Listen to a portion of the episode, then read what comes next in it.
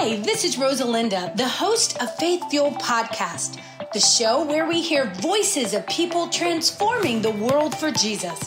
Pastors, leaders, entrepreneurs, and world changers. So sit down, relax, or keep it driving. It's time to get some wholehearted, wide open, and yes, sometimes side splitting encouragement and direction for your life. So get ready to get fired up. Today, I have a wonderful guest. You are going to love him, and I know he's going to touch your heart. We have Dr. Fernando Cabrera. So happy to have you, Fernando. Oh, it's a joy to be here with you. Thank you for having me. Well, I just want to share with the audience a little bit about everything that you've accomplished. It really would take me the whole show, but I'm going to give a little background. He has actually served as the New York City Council member of the 14th District in the Bronx since 2010 and you've also you're serving right now as the senior pastor of new life outreach in the bronx since 19 should i say the year? 88 yes, no shame no shame. And he is a former program director of the mental health and counseling graduate program of mercy college where you also taught there for 12 years. You earned your ba in religion from southern california college an MA from Liberty University. That's where my daughter graduated from, and your doctorate in counseling from Argosy University. But um, I love this. You're married to a very good friend of mine, Elvia Cabrera, and you have wonderful kids. You also are a grandfather of five. That's amazing. Um, you actually were my youth pastor back in the day. I, I'm not going to give that year. I'm just going to let that be. But you are right in the heart of New York. So, from the moment the COVID broke out, boy, we were thinking about you guys. Can you just fill us in with what is happening? Well, Rosa, it was uh, one of the most difficult things uh, that we have ever seen here in New York City. My son came down with COVID 19. When I got the news, it rattled me uh, it, because he was one of the first cases in the Bronx. Uh, and not just him, all of my pastors in my church, I have seven pastors, and six of them also came down. Hmm. My grandchildren, my son and daughter in law, most of the leaders in our church, I mean, it spread like wildfire.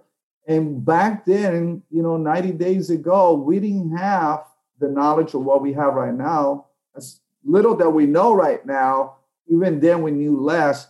So it was tough. It was really tough at my district, uh, which I represent. It keeps fluctuating between number one and uh, sometimes number two or three in the highest cases in the city.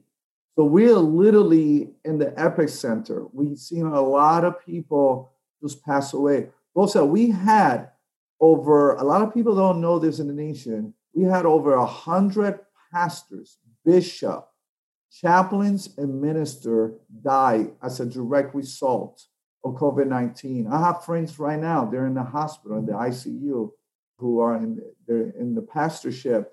And we had 75 rabbis die as a result of COVID 19. So we were taken by surprise in New York City. You know, New York, we, especially in the Bronx, we see ourselves as Bronx strong. And, mm-hmm. uh, but this took us totally by surprise. You know, I don't think there's anything that could have prepared any of us for this. In fact, you know, I remember here in our church, we did a big event, a vision board, and we were talking about everything we thought was going to happen in 2020.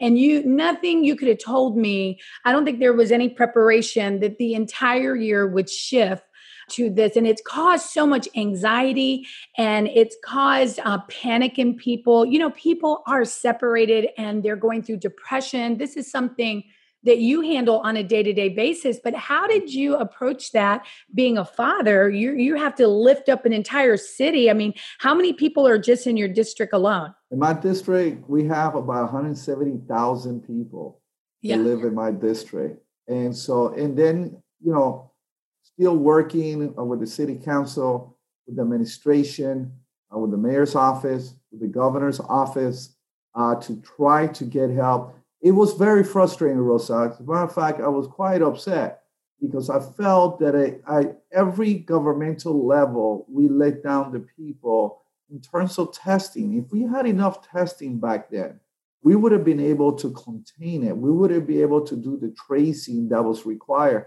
And I realized after a week that they have given up on that. I realized that they were pretty much trying to just spread the cases so the hospitals wouldn't be overwhelmed.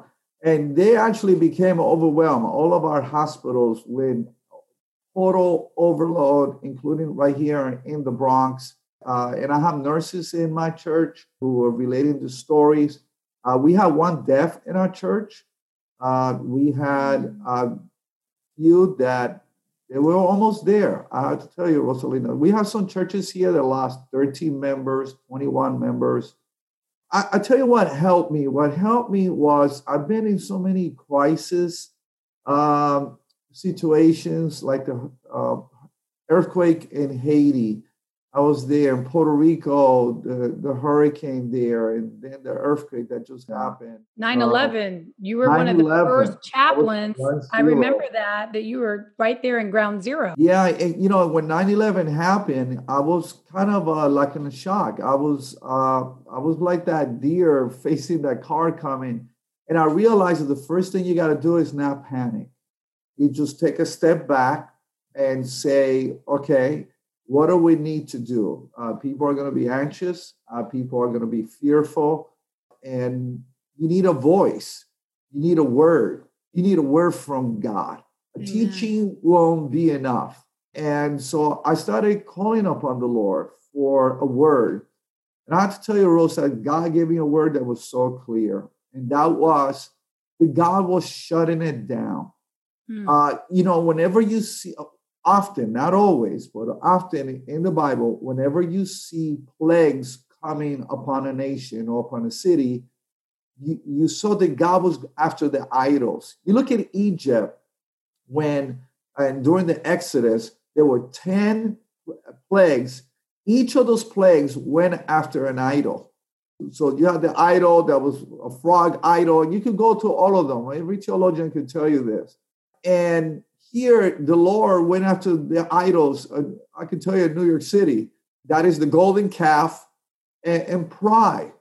And I tell you, there has been a sense where people are starting to realize that they made things too big mm. uh, before God.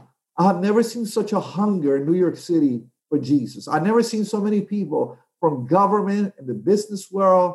There was the, the hunger that people have, the desperation for more of Jesus. And I believe that the Lord did this to call of our attention. Here's my fear. Uh, my fear is that the church will open up. People will come just like they did in 9 11. Our churches were jam packed. Three weeks later, most of those people were gone. We have to be ready. We have to have a, a, sanctuary that is filled of the presence of God, the power of God. We got to go back to basics. That's we got to go back to the foundation that when people walk in, it'd be like First Corinthians chapter 14, where it says that non-church people will experience the presence of God mm. so strongly they will bow down and say, This is the one thing it says that it says. It's one of the few places in the Bible where we get to see what a service look like a God service, a God's own service, right. they will bow down and say, God is here. Mm. And, our non-church people be able to come to a church and say, God is here. I found Jesus. I have an encounter with Jesus. And that's what I'm really looking forward to. And we have seen, uh, you know, the prophetic word that Pastor David Wilkerson gave uh, that we were going to go through this. I mean, it's such a detail and but the third awakening were to happen in America. May we be ready for that third awakening. Well, you know, that's such a good word of truth. And, you know, in my heart, I felt like the Holy Spirit was already working in my heart and my mind to just witness and pray and be ready with that word. And that when people are near us, they can sense the Holy Spirit. But, you know, I kind of felt like my heart was grieved with how America was going, that we have just, church has become such a production that mm-hmm. you don't feel, you know, back in the day. I mean, I grew up back in the Schambach days when we were under a tent, and when we wanted a miracle, we would go forward and we saw the power of God transform lives. And you remember our church actually started somewhat on the street and then under a tent. That's and when right. you would feel chills, you could feel the power of the Holy Spirit driving up to that location. And it is easy, even as a pastor. You know, I think as pastors, some of us, we need to repent because you can get into the, you know, the production of church and you can forget about the movement that transforms lives. And if I take anything away from this season, is that we need to get ready um, you and I have preached on the streets of New York back in the day and, and in many right. countries during missions. And we have to get ready. And, and like you said, you know, what, you know, what is that word that we are hearing from God, you know, right now? I, I, I tell you, uh, back in 2019, the Lord started speaking to me. It was such a, such a powerful word that I didn't want to tell anybody because it sounded so ridiculous you know what's ridiculous when it's not happening is prophetic once it comes to pass. Come right? on, Noah. Noah, and, and tell you, tell, exactly. Let me tell what the Lord began to put in my heart. The Lord spoke to me that that we we had gone through seven years in New York City of the fat cows. Mm. But that we're going to enter now to seven years of skinny cows. They're going to eat the fat cows. This is this thing that is happening is not going to happen overnight. I tell you that I was so hesitant uh, to share that, and I keep hearing from the Lord that I didn't even want to share with church. I finally share it, and all I got was crickets. Now yeah, everybody's saying, that word. remember that word that you gave. I remember sitting with the mayor of city of New York. There were some uh, the council members when he's presented their preliminary budget, and he said, "We just went through seven years of prosperity, and the Lord spoke to me again." And he said, and now I, I told you we're going to go through seven years of the skinny cows. We have to become good stewards, good managers, because when that happened during Joseph's time, the favor of God was upon God's people. This is not a time for us to be fearful. This is the greatest moment of the modern church of Jesus Christ, where Amen. we can stand bold and in confidence in knowing that none of this took God by surprise. Let me share another thing that the Lord spoke to me, and that is at the very beginning, Rosa, I was concerned about the church. There's not a pastor that didn't say, Oh my Lord, they shut down the churches. How are we going to pay for, you know, our mortgages, our staff, our the bills, you know, keep coming in. You know, you can't send a prayer to the uh, to the bills. You know, here we have Con Edison. Con Edison don't take uh-huh. prayers. But the Lord spoke to me very loud and clear. He said to me, Fernando, I am the pastor of this church. You're the under shepherd, but I am the pastor. I will take care of my church, and the gates of hell will not prevail against this church. And I have to tell you, when I released the church to God, I said, God, this is your church. This is not my church. When I did that, there was just such a release in my spirit and at the same time, uh, I saw God open doors, unbelievable doors for our church, and God has sustained his church. What you are saying, I know that that's the undertone of so many pastors. You know, our ministry based out of Richmond, you know, the mouths that we feed, the men and the women we take off of the streets, you mm. know, whether there is 10 people, you know, they were telling us 10 people, those people don't go away you know, we have a hundred beds dedicated to men and women. And you, I'm telling you, as pastors, the first thing I thought of is all the income is going to turn off. How are we going to continue? And that same word, it was like, wait a minute, this is my ministry. I'm the provider. And I literally went through, and I'm just I'm being as honest as I can, two weeks where I tell you, I, and I've told people I thought I had COVID because I had shortness of breath from anxiety. um, when I began to look at the buildings and the people and how we were going to pull that all together. And in an instant, I actually had something go wrong in my home.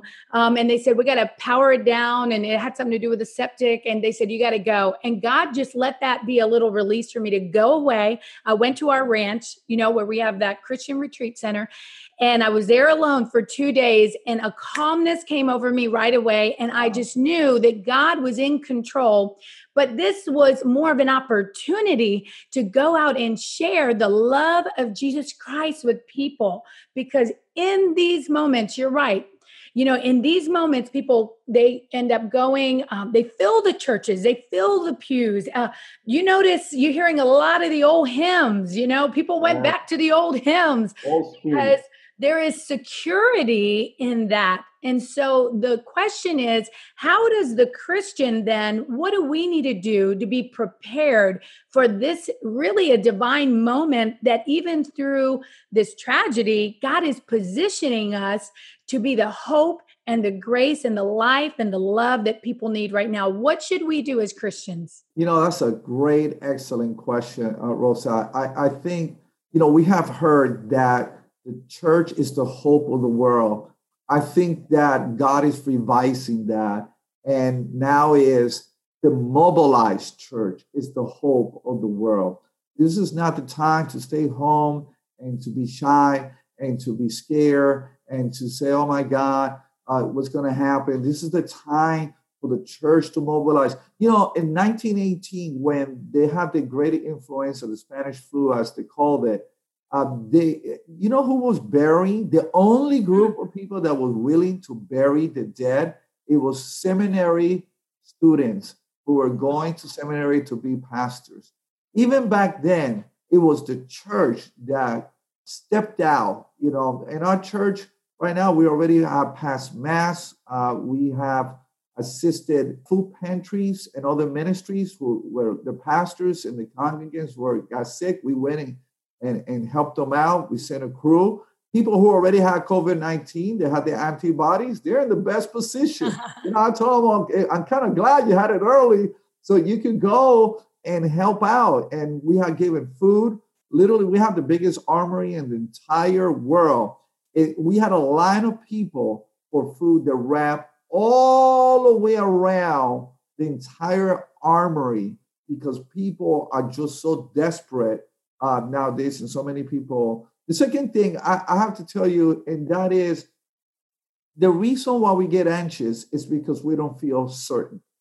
The Bible says we live by faith and not by sight. And I, I think what happens a lot of time, we get our eyes on what's happening around us, but mm. we are not, we're trusting more what we see than what we heard. And true faith is when I'm certain of what God has said. Now you're going to get me preaching. It's Come on, somebody. Certain, you know that what God said will come to pass. And all things, do we really believe that all things work for good for them that love God? And the reason I could believe in God's plan is because I could believe in God's goodness in Romans 8:32 that most people don't read, which says, if God did not spare his own son, where he will hold anything else you could so you could make it. I'm here to tell every Christian, you're gonna make it. You're gonna make it however long you're here for, you're gonna make it. And, and so make a donation in life. This is the time for us to plant seeds. The best time to plant in the kingdom of God is, is during desperate time, is during famine time, is during the time that we feel that we're lacking. God says this is the time to plan and to pour out your life into others. Well, you know what? Fernando, you have got us fired up today. And I pray that every listener is looking for the opportunity to make their mark for Jesus. You know, whether you're in the grocery line, uh, whether you, uh, doesn't matter where you are, whoever comes in, you know, you know, my husband, we always had a, a saying, we had a three foot rule. If you're within, now it needs to be six feet. If you're within six feet of me, you are going to hear that Jesus is more than enough, that he can carry us through the situation, but more more than that, looking for the opportunity to tell them, not just, I'm going to pray for you. You know, we do that as Christians. Oh, give me your prayer request. I'm going to pray for you. But to pray for you on the spot and to ask them. You know, the other day I had somebody that had written in, and it blessed me. Um, they were a not only a daughter of a pastor, but the grandfather was a pastor, the great grandfather was a pastor, wow. but she had turned away from the Lord. But she was a nurse on the front line. And for some reason, she said something is just drawing me to the cross. And wow. so, uh, you know what? Instead of just sending a text, sending a DM, you know what? I, I said, please give me your number. And I was able to lead her to the Lord. And you know what, Fernando? I believe there's people that are waiting for us as Christians to lead them to the Lord in this season. One of the things, Rosa, that we did, we literally called every single member in the church. And then we call every person that has ever been to our church Wow. Uh, as far as back as we have records for, to follow up on them. I, one of the things that Christians could do right now is to adopt your neighbors. Adopt six in the front of you and three and three to the side of you. Adopt 12 people, 12 families, and say, We're here for you. Is there any needs that you have? Do you need prayer? Do you need food? What can we be of help? What resources? And if I don't have it, I'll tap you into our church. Imagine if we were to multiply ourselves by 10 and 12, every church member. This is the time to reach out because people tend to come to Jesus during transitions or during crisis or during trauma in their lives. So this is the moment to do so. It is the moment, and we are excited. You know what? I can listen to this all day long. You're giving us ideas and one of the things that we're going to be doing, we're going to be doing, uh, we're going to meet again and we're going to do some more series with the doc. And um, we're going to get him on here because, you know, another topic that you just have helped people is in family counseling. So we want to, especially in this season, we want to bless people and help you walk through steps that will deliver you, raise you up, set your feet upon a rock so that their fear will not be taking over your home, your household. But I'm going to take that challenge. You have challenged me today to go after my neighbors. See, a lot of times I'll go after other people, but you know, I didn't think about just the people on my street. And mm-hmm. you know what? I'm going to take that challenge. I hope you guys will too. I hope you enjoyed today's program. And when we put our trust in God, He will always fuel our faith. If you haven't subscribed to our channel yet, make sure you click below and join us as we grow in God's Word. Connect with us on Facebook, Twitter, and Instagram. Get more at rosalinda.live. If you experience it, we'll examine it. If God's Word says it, we'll stand on it. And when you're feeling faint, we are here with your faith fuel. I'm Rosalinda Rivera. We'll chat again soon. This podcast was brought to you by New Life for Adults and Youth, celebrating 50 years of restoring broken lives. If you or a family member has been struggling with addiction, New Life for Adults and Youth is the answer. Visit them at newlife.center.